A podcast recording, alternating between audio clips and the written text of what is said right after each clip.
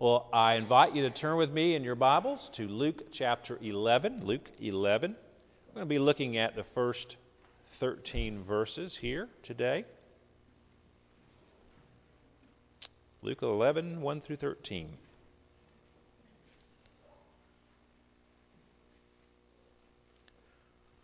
God's Word tells us that now, Jesus was praying in a certain place, and when he finished, one of his disciples said to him, Lord, teach us to pray, as John taught his disciples.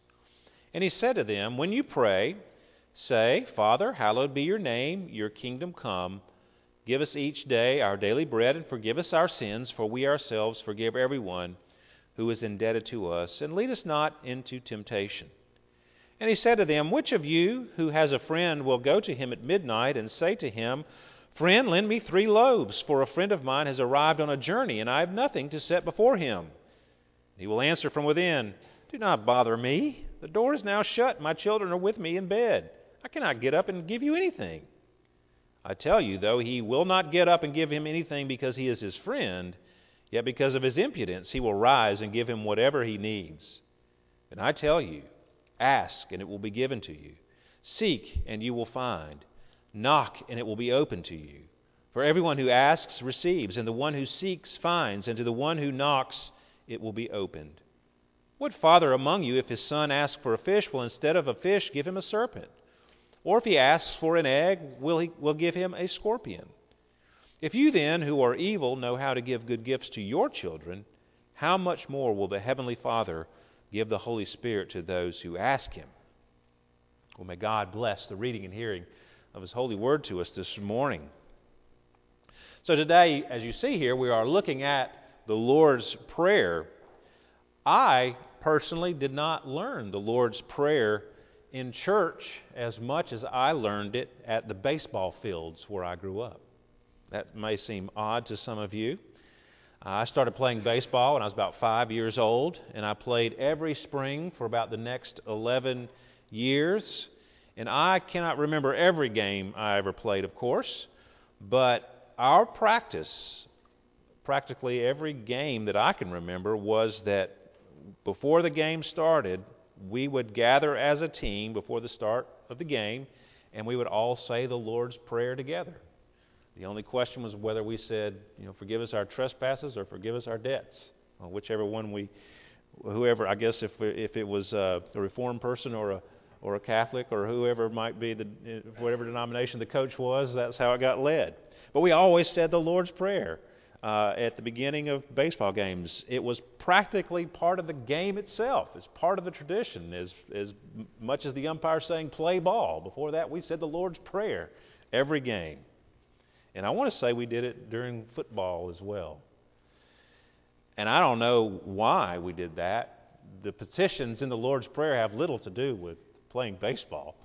Uh, it seems like we we better spend our time praying that we would be safe, or that we would uh, have a good time, or that we would learn the good lessons of teamwork and sportsmanship, or you know even pray to win. I don't you know but we were all praying the Lord's Prayer, and I don't know what it was. It was more like a, a functional good luck charm, I think. You felt like you had to do it, you needed to do it, or else maybe God wouldn't bless you in it. I'm not sure, but we can use that uh, in the same way in our lives. The Lord's Prayer is kind of a, a good luck charm uh, where we, uh, or just some ritual in which we mindlessly engage. The words are so familiar to us. We've heard them many of us all of our lives, in church and even out of church, as I've just told you. And, uh, and we can recite it without really considering what it is that we are asking of the Lord. Well, in Luke's gospel, we are presented with a short form of the Lord's Prayer. You may have noticed that there as we read it. It's not the typical prayer that we usually say when we, when we say the Lord's Prayer, as we said at the beginning of the service. Uh, but if you want to see that longer version, it's in Matthew 6. That's the fuller version, which is exclusively uh, recited in churches, etc. Well, this morning, I want us to look at Jesus' teaching on prayer in these verses and focus not so much on the individual petitions of the Lord's Prayer. That's a typical way to approach the passage.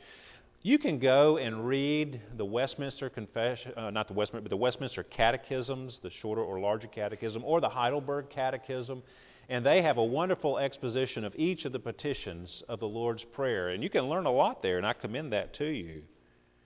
Um, but today, we want to see what Jesus teaches us about prayer in these passages, because that's the question that is being addressed to Jesus or the request that Jesus is given by the disciples. They say, Lord, teach us to pray.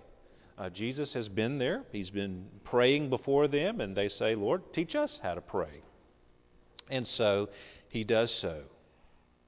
Now, to begin with, and the, and the one thing that stands out to me above everything else about what Jesus says here about prayer is what he, what he begins with he begins with the, the, the term Father. Father, or uh, if you look at Matthew's, Our Father who art in heaven. He doesn't begin with Lord or God or even Yahweh, which is God's covenant name that he revealed to Moses, but he begins with Father. Father. And in the final verses of the passage that we read, Jesus comes back to that idea of a father and a child and relates that to prayer. So this so Jesus is really trying to impress upon us this understanding of God as a father. Now I know that that uh, in a in a group this big, some people had great fathers, wonderful, loving fathers. Some people had fathers who may have not been so much that way. Or maybe your father was not really a part of your life at all. Um, I don't think that makes a difference because we all know what a father is supposed to be like. And God, of course, is the perfect father. And that's what Jesus is stressing here for us today that he is father. We take this for granted because, of course, we pray the Lord's Prayer regularly, and, uh, and we have been taught maybe to pray uh, in that way, addressing God as our Father. And we talk about God being our Heavenly Father. Uh, so we take that idea for granted, but in Jesus' day, coming off the Old Testament era, uh, this would have been revolutionary for Jesus to address God as Father. As I mentioned earlier in the service, uh, the, the writers of the Old Testament certainly believed in the fatherhood of God but they saw it mainly in terms of, uh, of a sovereign creator father to whom they owed their existence. God is referred to as Father 14 times in the Old Testament, and, and it's done so rather impersonally. It's more about the groups of people, uh, uh, like in ours, Father of the fatherless and the widows. Um, often it is used in reference to the nation of Israel, not to individuals. God was spoken of as Israel's father, but Abraham, for example, never referred to God as his father, nor any of the other great saints of the Old Testament. The Jews were so focused on the sovereignty and transcendence of God that they were careful never to repeat his covenant name, Yahweh or Jehovah. They guarded that distance between the creator and the creature. But when Jesus came on the scene, he addressed God as Father in all of his prayers. All his prayers address God in that way. The Gospels record his using Father more than 60 times in reference to God. And really, that does capture the difference between Old and New Testaments in a way. No one had ever in the entire history of Israel spoken and prayed like Jesus. And here's Jesus teaching us to pray in that same way to think of God as our Father and to pray to God as our Father. Look at verse 5. He gives us the, these, uh, these examples. Uh, a man has a friend, uh, or, or he, he puts us in the position of being the one going out in the middle of the night asking for bread. Which of you has a friend who has a friend will go to him at midnight and say to him, Friend, lend me three loaves? I wouldn't do that. I wouldn't do that to any of you. Uh, that's just mean, man. To come knocking on the door at midnight asking for some bread because you got a visitor in town and you weren't expecting him, perhaps. And you say, Hey, get lost. What do you don't bother me. The door is shut. My children are with me in the bed. Everybody's everybody's in the in their cozy, warm beds, and I don't want to get up and give you anything. Well, he says, though he will not get up and give him anything because he is his friend, yet because of his impudence or his persistence, he keeps knocking on the door. You just want to get rid of the guy. You'll give him whatever he needs. And then he goes on and says, I tell you, ask and it will be given to you, seek and you will find, knock and it will be open to you. And then he t- takes our attention back to the Father in verse 11. What father among you, if his son asks for a fish, will instead of a fish give him a serpent, or ask for an egg, will give him a scorpion? No father would do that unless he's just a really mean father, hateful father. And that's what Jesus is saying. This is one of those how much more parables. Sometimes Jesus told parables and he meant for you to see an example from life, like this example, uh, or the example of the unjust judge, and the widow keeps coming to the unjust judge and asking for justice, and, and she wears him out with her coming. And the judge says, You know, I don't care about this woman's case, but but I'm going to give her justice just to get her off my back. And the point Jesus is making how much more will God give justice to his people? In this case, if, if we, evil, sinful fathers, we just know we should give good things to our children. We want the best for our children. How much more will a perfect God, a, a holy God, desire to give good gifts to his children? That's what the point is that Jesus is making. God is not like the, the friend at midnight who begrudgingly gives you what you ask just because you wear him out by knocking on the door so much. He will gladly answer the requests in a way that is in our best interest.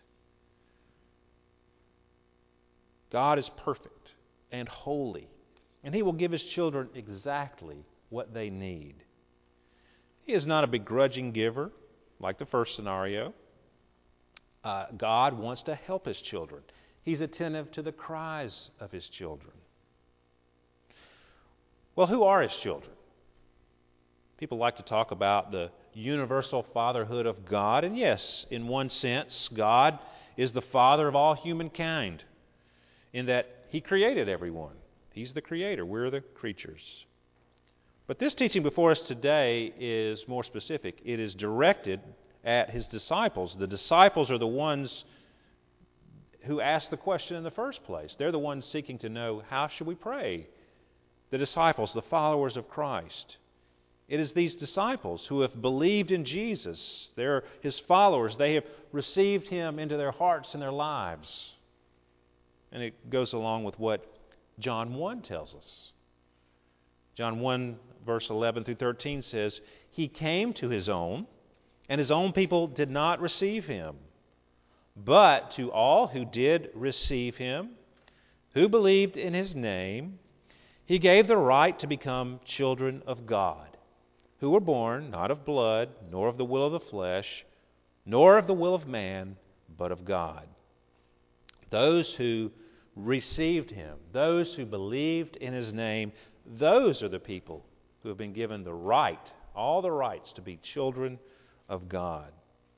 And it's a spiritual birth, it's a spiritual renewal that God gives. It's a legal, spiritual status that is conferred upon people who receive Christ and believe in Him and trust in Him and put their lives in His hands. Paul tells the Galatians, In Christ Jesus, you are all sons of God through faith through faith, through trusting in Christ. How clear and vivid is your assurance and certainty of God's fatherly love towards you?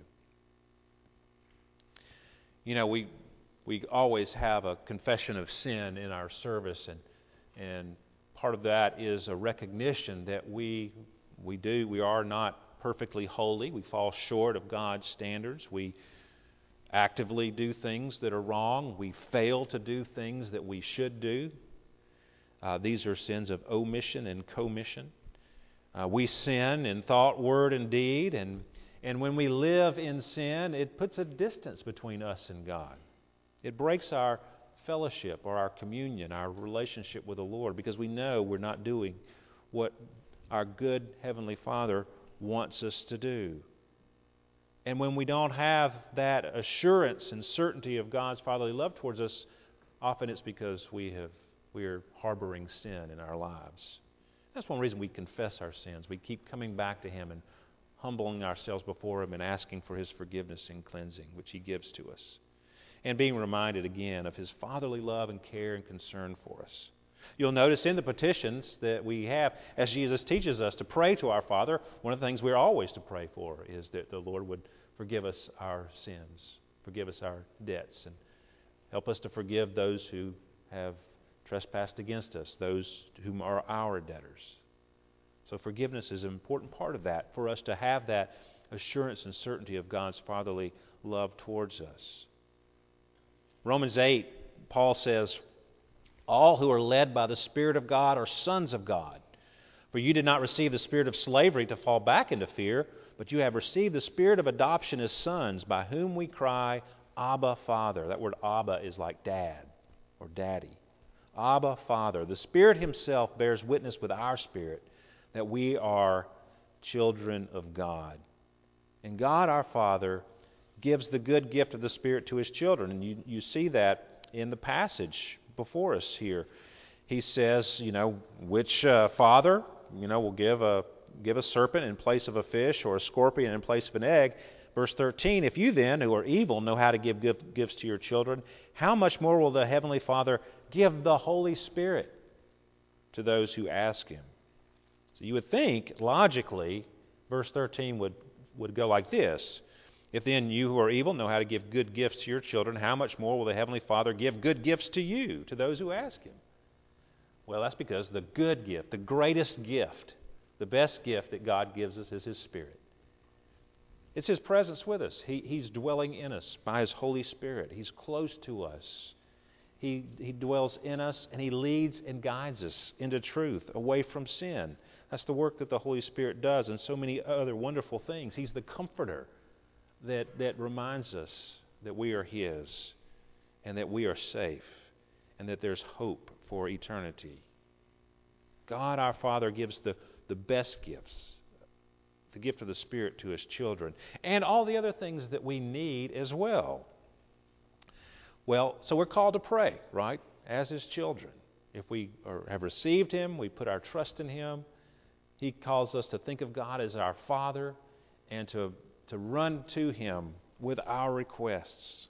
But what do we do? What do we tend to do? Even as Christians, at, at, at best, we forget to pray and at worst, we just neglect to pray. It's too often our last resort. We, we have a problem, and our mind immediately goes to, well, how can I fix this? What do I need to do? What buttons do I press to get things right again? And we try it on our own, with our own efforts, and we forget to pray, or we neglect to pray. It should be the first thing that we do. Ask our Father for help. That reminds me of my own father. My, own, my dad could fix anything. He did that in his life. I mean, he, the family had a business with a lot of machinery, you know, conveyor belts for getting fish off boats, and boats that had diesel engines, and and all kinds of contraptions and freezers and refrigerants and you, you name it. There was an engine or a motor, and it all, and there was always a problem. 18 wheelers, and he could fix them all. He could work on everything. So anytime I had a problem, I would say, Dad, can you, my car's doing this. Uh, can you fix it? And he usually could, could suss it out and figure out what was doing. Reminds me of a funny story when Catherine was in college. My father had a brain tumor, and uh, and he was not allowed to drive anymore. You know, he passed away a few years after after we moved here. Uh, but Catherine was off to college and her car was doing something funny. I, I think the clutch was slipping or something like that. And he wasn't supposed to drive, so she was going over to say goodbye on her way back up, up to Mississippi State. And, and uh, she pulls in there and I said, Well, well ask, ask Papa to look at your car and see what he thinks. And so he calls me back in about 15 or 20 minutes, and he says, Yeah, I, I took it out and I got it up to 90, and it, it seemed to be doing fine. Nothing's wrong with it. It was great to be able to call on him, somebody who could solve the problem. He may have lacked wisdom in his later years, driving around with a brain tumor at 90 miles an hour. But I think about that when I think about God. I mean, what can't God fix? You know, what can't God deal with? And, and who's more wise to bring your problems to than our Heavenly Father, who knows all things and, and has absolutely 100% our best interests at heart? Notice the encouragement that we get in verse 9. I tell you, ask, and it will be given to you. Seek, and you will find. Knock, and it will be open to you. For everyone who asks receives, the one who seeks finds, and to the one who knocks it will be opened. There's no greater encouragement to prayer than that verse right there. And you notice there the rising intensity. Ask implies just requesting assistance for a conscious need. We realize our lack, and thus we ask for help.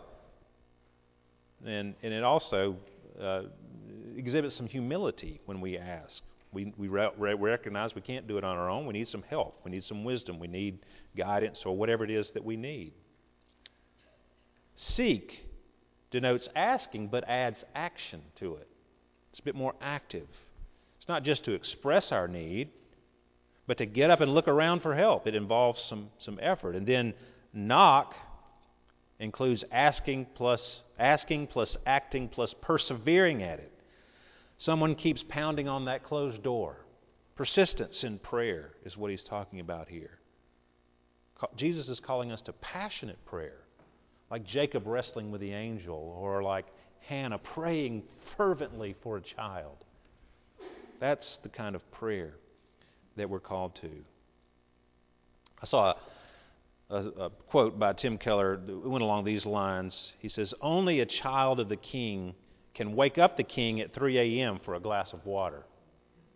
If you're just one of the lowly subjects of a kingdom, you're not going to go up to the palace and go to the king's chamber and say, Hey, king, can you get me a glass of water?